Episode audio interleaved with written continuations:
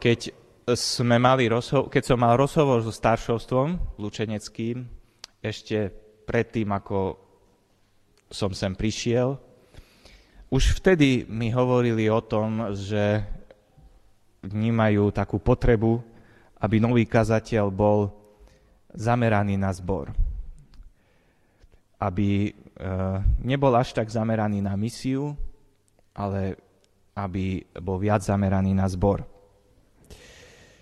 E, možno všetci vnímate určité negatíva v našom zbore a, tie, a kým budeme na tejto zemi negatíva, tu vždycky nejaké budú, ale možno máme nádej a máme túžbu potom, aby sa nejaké veci zmenili, zlepšili, možno vyriešili. A preto som sa rozhodol, že by sme sa mohli niekoľko biblických hodín, možno to nebudú za sebou tieto biblické hodiny, všetky, ale niekoľko biblických hodín sa venovať cirkvi. A ja som ja veľmi rád kážem takým spôsobom, alebo hej, kážem takým spôsobom, že, že zoberiem si biblickú knihu, ktorá hovorí o nejakej téme a sledujem, čo sa v tej knihe hovorí. Uh, existuje jeden list v Biblii, ktorý je o cirkvi, vyslovene o cirkvi. Iste viete, ktorý to je? Je to list Efežanom. Ak by som chcel, aby sme sa trošku venovali listu Efežanom a dnes by som chcel urobiť taký úvod do tohto listu, pozrieť sa na to, kto napísal tento list, pozrieť sa na to, komu bol napísaný a pozrieť sa na zväzť, teda taký, urobiť taký letecký pohľad nad týmto les, uh, listom, že keď sa tak z vrchu pozrieme, čo tam vidíme. Uh, ako autor listu zostavil tento list a čo chcel povedať. A potom postupne E, na tých ďalších biblických hodinách pôjdeme podrobnejšie, aby sme videli, čo sa tam hovorí hlbšie. Takže najprv o autorovi. Ale asi by sme si mali prečítať niekoľko veršov z tohto listu. Takže si nájdime Efežanom prvú kapitolu a dnes budeme čítať len prvé dva verše. Efežanom 1 a prečítam prvé dva verše. Pavel, apoštol Ježiša Krista vôľou Božou, svetým, ktorí sú v Efeze a verným v Kristu Ježišovi. Milosť vám a pokoj od Boha, našeho Otca a od Pána Ježiša Krista. Takže čo sa tu dozvedáme o autorovi?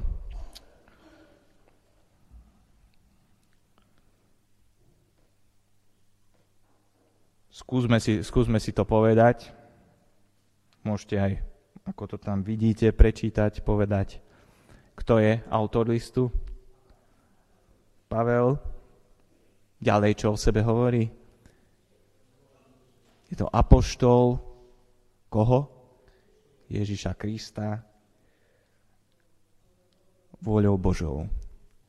Hej, možno je to trošku nezrozumiteľné, iný preklad prekladá zrozumiteľnejšie z vôle Božej.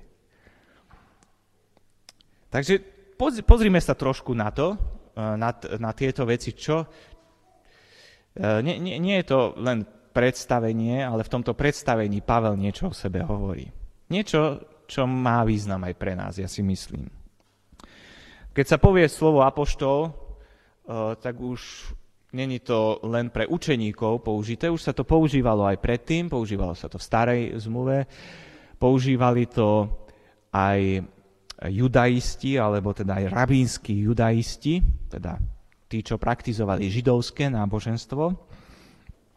Apoštol to bol niekto vybraný, povolaný a poslaný učiť s plnomocnením. Dali mu moc, dali mu právo vyučovať nejaké učenie.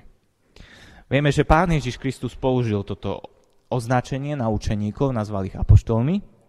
Boli to vybraní, povolaní a boli poslaní učiť so splnomocnením. Pričom v Novej zmluve treba si uvedomiť, že keď sa hovorí o apoštoloch, ešte sú tam dva, dôležit, dve dôležité veci. mali to byť svetkovia vzkriesenia pána Ježiša Krista a mali to byť, e, teda boli to ľudia, ktorí kládli základy církvy. Je napísané, církev postavená na prorokoch a apoštoloch. Takže v tomto slova zmysle už nikto ďalší nemôže byť apoštol. Pavel sa považuje za apoštola.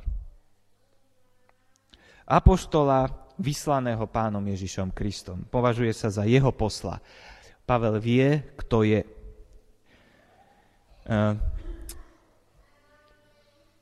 Prvá vec, ktorá, ktorú chcem z toho povedať, je, že tento text hovorí potom, v tomto sa hovorí o autorite tohto listu. Tento list píše apoštol Ježiša Krista, posol Ježiša Krista, teda človek, ktorého pán Ježiš povolal, vyslal a dal mu moc prísť so zväzťou. Keď sa pozrieme na to tak, že kto je vlastne autor, musíme povedať, že zväzť, autor zvesti je Pán Boh a posol je človek. Pavel. Nie je len apoštol, ale je aj Pavel. Je človek a je to cítiť v tom, ako napísal, ako prerozprával túto zväzť. Keď je to apoštol Ježiša Krista, tak jeho zväzť by sme mali brať vážne.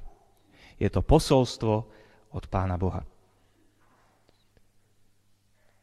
Takže keď budeme preberať tento list Efežanom, bolo by dobre, keby sme na toto nezabúdali, že ho napísal apoštol, že ho napísal posol Boží, posol pána Ježiša Krista, nášho pána, toho, ktorý za nás zomrel. Posol tohto pána ho píše. Druhá vec, ktorá, eh, ktorá tu je významná, aspoň pre mňa, že Pavel vedel, kto je. Ehm, mám pocit, že niekedy kresťania máme, máme taký, taký keby takú falošnú skromnosť. Ako zabúdame niekedy, kým sme. Sme Božie deti.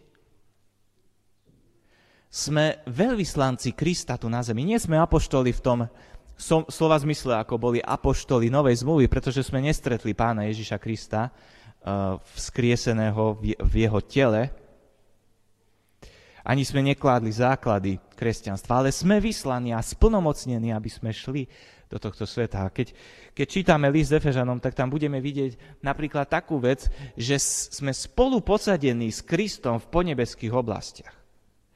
Alebo sme svetlom sveta, sme solou zeme. Rozmýšľate takto o sebe? Alebo rozmýšľate, o, ja biedný hriešník. Áno, sme aj biední hriešnici, ale z milosti Božej máme aj takéto výsadné postavenia, výsadné, ale ktoré sú zároveň znamenajú aj záväzok a zodpovednosť. Je dôležité asi aj to, čo tu Pavel hovorí, že je apoštolom z vôle Božej. Neviem, či ste sa stretli so samozvanými apoštolmi so samozvanými ľuďmi, ktorí, ktorí hovoria o tom, že sú tí, ktorých Boh poslal. Ja som čítal úryvok z jednej knihy a ten tam v tej knihe človek hovorí, ja som pravda, ja som cesta, ktorou, ktorou má, majú ľudia prísť k Ježišovi. A pritom hovorí, to, píše to veľkými písmenami. No človek mal pocit, že pán Boh ho povolal, aby bol apoštolom. Je to človek, ktorý ešte stále žije. A, takže aj dneska sú takíto samozvaní apoštoli. Ale nemusia to byť len apoštoli, môžu to byť aj iní ľudia. Majú pocit, že ich Boh povoláva. Ale možno majú len túžbu realizovať nejaké svoje plány a predstavy. Pán e, Pavel bol apoštol vôľou Božou. Ako to vedel? Že Boh chce, aby bol apoštol. Ako to vedel? Tam stretol pána Ježiša, pán Ježiš ho pozval A potom ešte jedna vec tam bola. Církev. Církev rozpoznala, Duch Svetý skrze ostatných veriacich rozpoznal, že on má, je Boží posol. Posol pre pohánov. Toto sa v teológii zvykne volať, že vokácio interná a vokácio externá. Teda povolanie vnútorné a povolanie vonkajšie. Teda, že ja vnútorne prežívam, že Boh ma povoláva, alebo vysiela, ale zároveň aj církev spoznáva, rozpoznáva, že ma Boh povoláva. A toto je dôležité. Je dôležité. Ja si myslím, verím tomu, že, círk, že ak je človek naozaj vôľou Božou, služobníkom, tak je to potvrdené nie len jeho, jeho osobnou skúsenosťou, ale aj církvou. Církvou vedenou Duchom Svetým. Myslím na tie udalosti. Ananiáš, Boh mu hovoril, aby sa modlil za a, a, Pavla, vtedy ešte Saula. Uh, alebo círke v Antiochii sa starší stretli a Duch Svetý viedol k tomu, aby si vyvolili aj Pavla k tomu, aby šiel na misiu. Takže Pavel z Božej vôle apoštol Ježiša Krista. Toto je autor listu. A druhá vec, adresáti.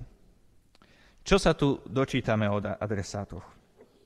Zase, e, nechcem to len kvôli tomu, aby sme si vyložili, čo tu je, alebo teda, aby sme sa zamysleli nad tým, ale myslím si, že má to význam aj pre nás. Lebo to, ako vníma e, Pavel kresťanov, um, mali by sme, teda môžeme sa z toho poučiť, ako máme my vnímať kresťanov. Takže poďme sa na to pozrieť. Zase je to ten druhá polovica prvého verša. Čo všetko sa tam hovorí?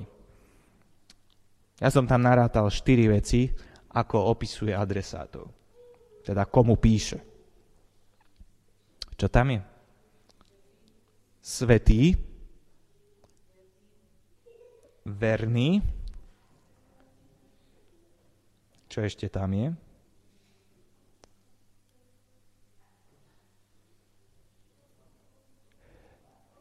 Tí, ktorí sú v Efeze a tí, ktorí sú v Kristu Ježišovi. Svetí, tí, ktorí sú v Efeze, verní a tí, ktorí sú v Kristu Ježišovi. Aký je význam slova svetý? Pôvodný význam. Určite to viete. Oddelený. Oddelený pre Pána Boha. Boží. Bohu patriaci. Božím vyvolením. Keď sa pozrieme do starej zmluvy,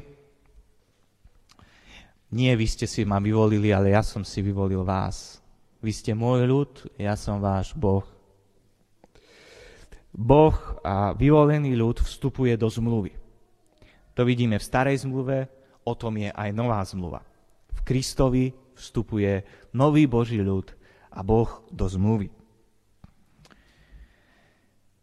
V starej zmluve vyvolený ľud, svetý ľud bol Izrael.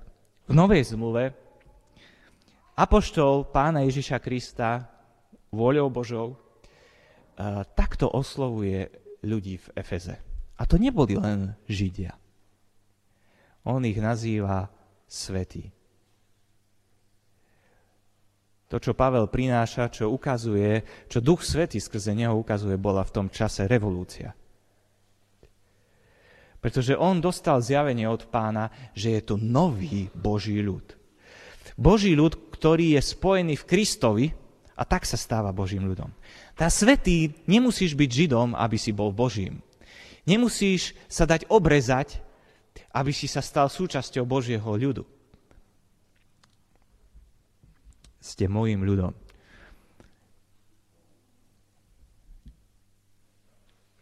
A ja neviem, ako to na vás pôsobí. My to asi všetci dobre vieme, že sme Boží, ale neviem, či niekedy na to nezabúdame. Keď rozmýšľate o sebe ako o svetých, nie v zmysle dokonalých, čistých, ale v zmysle božích, patriacich Bohu, čo to spôsobuje vo vašom živote? Pavel by mohol napísať aj do Lučenca. Svetým ktorí sú vlúčenci. A boli by ste medzi nimi aj vy. Nie, možno, možno máte pocit, o, náš zbor, o, môj život. Nazvať svetým?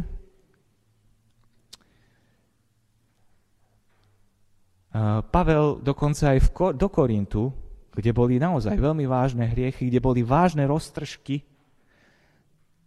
také roztržky, že skoro tam došlo až k rozbitiu zboru, Pavel ich nazýva svetý. Ste Boží, aj keď rešíte. A na inom mieste čítame, boli ste draho kúpení. Nepatríte sebe a preto nevydávajte svoje údy za službu hriechu.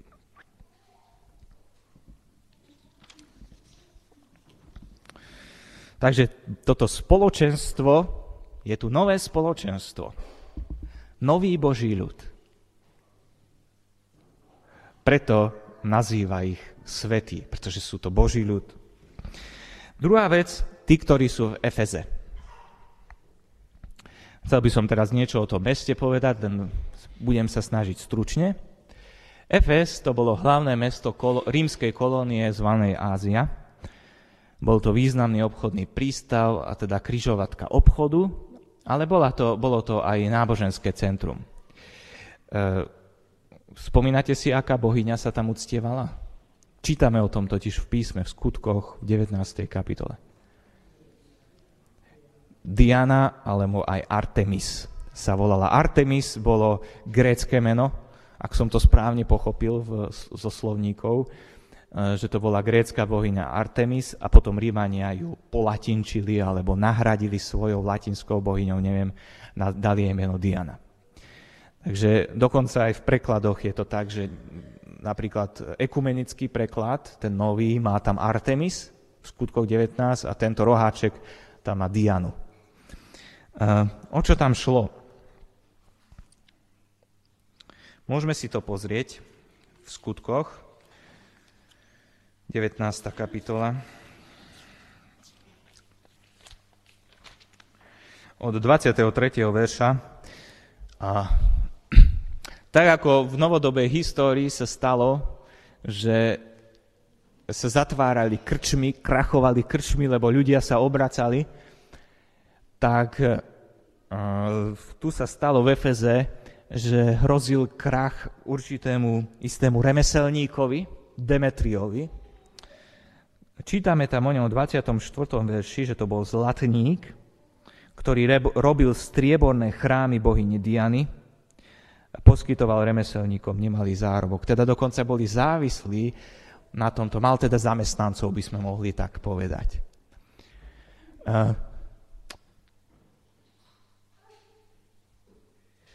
Čo to bolo? tieto strieborné, tu je napísané alebo preložené chrámy, v ekumenický myslím prekladá chrámiky. Dočítal som sa, že to boli nejaké malé truhličky či krabičky, v ktorých bola soška tejto bohyne. A ľudia kúpili tieto truhličky zo soškov a zobrali to do chrámu. Bohyňa Diana mala chrám v Efeze. A tam to zobrali. Takže kupovali a tam to nosili.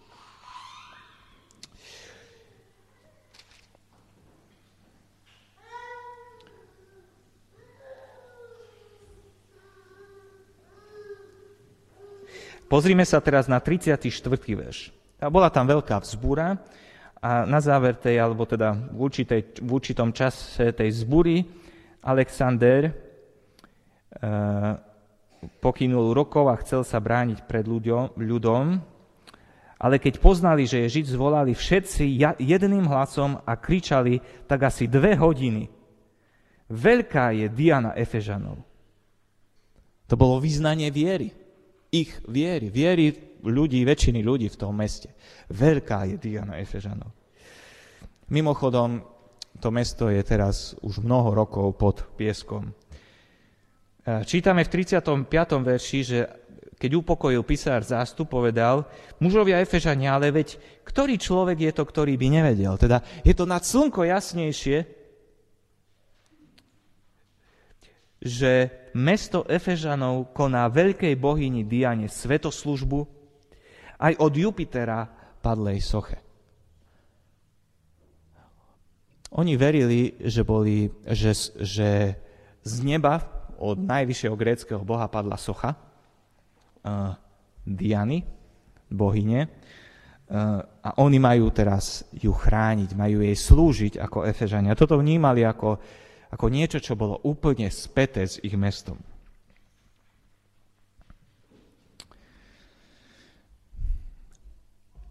To bol Efes. Boli tam ľudia, ktorí obchodovali. Boli tam ľudia, ktorí sa živili rôznymi spôsobmi. Chceli mnohí zbohatknúť. Určite tam boli aj chudobní ľudia. Boli tam ľudia, ktorí verili, väčšina z nich, v bohyni Dianu. Mimochodom mala veľmi krásny chrám, ktorý bol zaradený medzi, medzi sedem divov sveta. To bol Efes, ale my žijeme v podobnom Efeze. Tie sú okolo nás ľudia, ktorí zarábajú, sú chudobní ľudia, sú takí, čo chcú mať veľa. A sú ľudia, ktorí veria rôznym veciam. Dnes sa môžeme stretnúť s rôznymi vierami, s rôznymi vierovýznaniami už aj u nás na Slovensku. A dokonca som počul o tom, že niektorí, niektorí si myslia, že už je tu nové náboženstvo sekularizmus. Nie všetci sa stotožňujú v tom, že to je náboženstvo, ale sú tam niektoré prvky. Bohom tohto náboženstva je človek. Ja. To, čo je dobré pre mňa, to, čo mňa nehnevá, čo sa mne páči, čo mne robí dobre, to je správne. Sebe chcem slúžiť.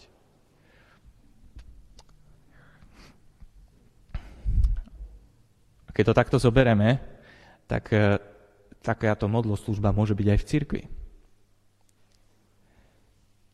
Keď som rozmýšľal o tom, že čo sú chrámy novo tohto sekularizmu, tak by sme mohli povedať niekedy možno štadióny, možno niekedy sú to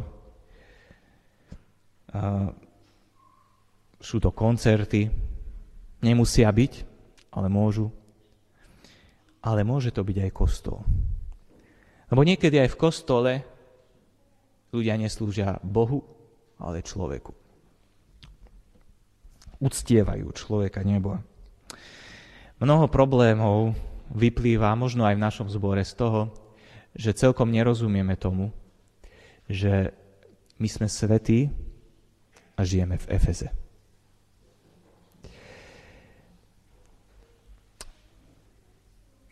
Niekedy svetí sa izolujú od sveta. To pán Boh nechce. Niekedy svetí sa stotožňa s Efezom. Ani to pán Boh nechce. Porozumieť tomu, čo to znamená byť svetý v Efeze, je niekedy ťažké, ale myslím si, že list Efežanom nám pomôže v tom ako to robiť. Nakoniec tu čítame, tie posledné dve veci sú to verní, alebo niektorých prekladov, dá sa to preložiť aj veriaci. Charakteristický znak tohto nového ľudu. Viera a vernosť. Alebo dôveryhodnosť. Podľa čoho nás poznajú? Keď sa tu hovorí o viere, tak sa nehovorí len o tom, že niečo vyznávame, ale že žijeme ako veriaci. Církev pána Ježiša Krista je církev veriacich ľudí. Vás by sme boli známi tým, že sme veriaci ľudia. Nie len vyznávame, že v niekoho veríme, ale žijeme ako veriaci. Že to vidieť v našich životoch. Že vidieť, že my nie len hovoríme, áno, Ježiš je mocný, ale že sa tak správame, že Pán Ježiš je mocný. A to sa prejavuje aj vo vernosti, aj v dôveryhodnosti. Dá sa na nás spoľahnúť. Kristu Ježišovi, to je štvrtá vec, ktorú tu čítame o adresátoch, sú to ľudia osobne a životne spojení s Kristom. Sme v Kristovi Ježišovi ako, ako letorasty vo viniči, vo vinnom kmeni. Je to veľká vec. My sme spojení s pánom celého vesmíru.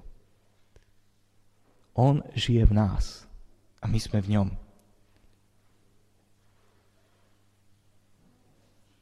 Církev to nie je len organizácia. Církev to je organizmus, v ktorom prúdi Boží život. Keď už hovoríme o církvi ako organizme, musíme povedať, že to znamená, že sme spojení aj jeden s druhým, nie len s Ježišom Kristom. A nakoniec je tu zväzť. Poďme sa pozrieť na to, o čom hovorí. Čítame tam v treťom verši, to je vlastne v druhom verši, milosť vám a pokoj od Boha našeho Otca, Pána Ježiša Krista. Je to pozdrav, je to pravda. Ale to prianie milosti a pokoja nie je len tzv. zbožné prianie, ale môže sa to naplniť. A v liste Efežanom to vidíme. Akým spôsobom sa to naplňa? Akým spôsobom Pán Ježiš prináša milosť do našich životov? A akým spôsobom prináša pokoj do našich životov? List hovorí o tom, čo Pán Ježiš urobil a robí skrze Ducha Svetého, aby vybudoval novú spoločnosť uprostred starej. Aby tu bola spoločnosť svetých, veriacich, tých, ktorí sú v Kristu Ježišovi uprostred mesta Efes. Hovorí sa v tomto liste o pôvode cirkvi, o zákonitostiach, ako rastie, chceme rásť. Pozrime sa do listu, čo sa tam píše. Hovorí sa o živote hodnom církev, teda členov církvy. Hovorí sa tam, je tam spomenuté aj konečné určenie církvy. O žiadnom inom spoločenstve nie je napísané to, čo o církvi, že pán Ježiš ju tak miloval, že svoj život za ňu dal a že si ju pripravuje, aby bola bezvadná a krásna, bez vrázky, bez chyby, v jeden deň, keď si pre ňu príde. Ak si členom cirkvi, tak toto ťa čaká.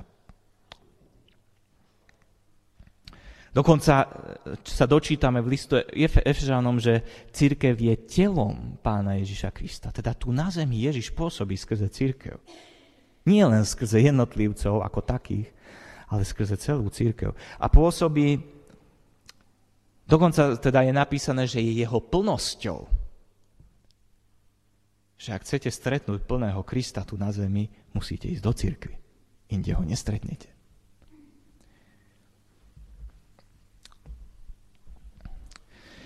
Keď sa pozrieme na skladbu listu, teda ako je zložený, tak list je veľkolepým spojením kresťanského učenia a kresťanskej povinnosti, kresťanskej viery, kresťanského života. Keď sa pozrieme do histórie, a možno aj nás pokúša diabol aby sme jedno alebo druhé zdôrazňovali. Dôležité je učenie, dôležité je poznanie, veľa vedieť.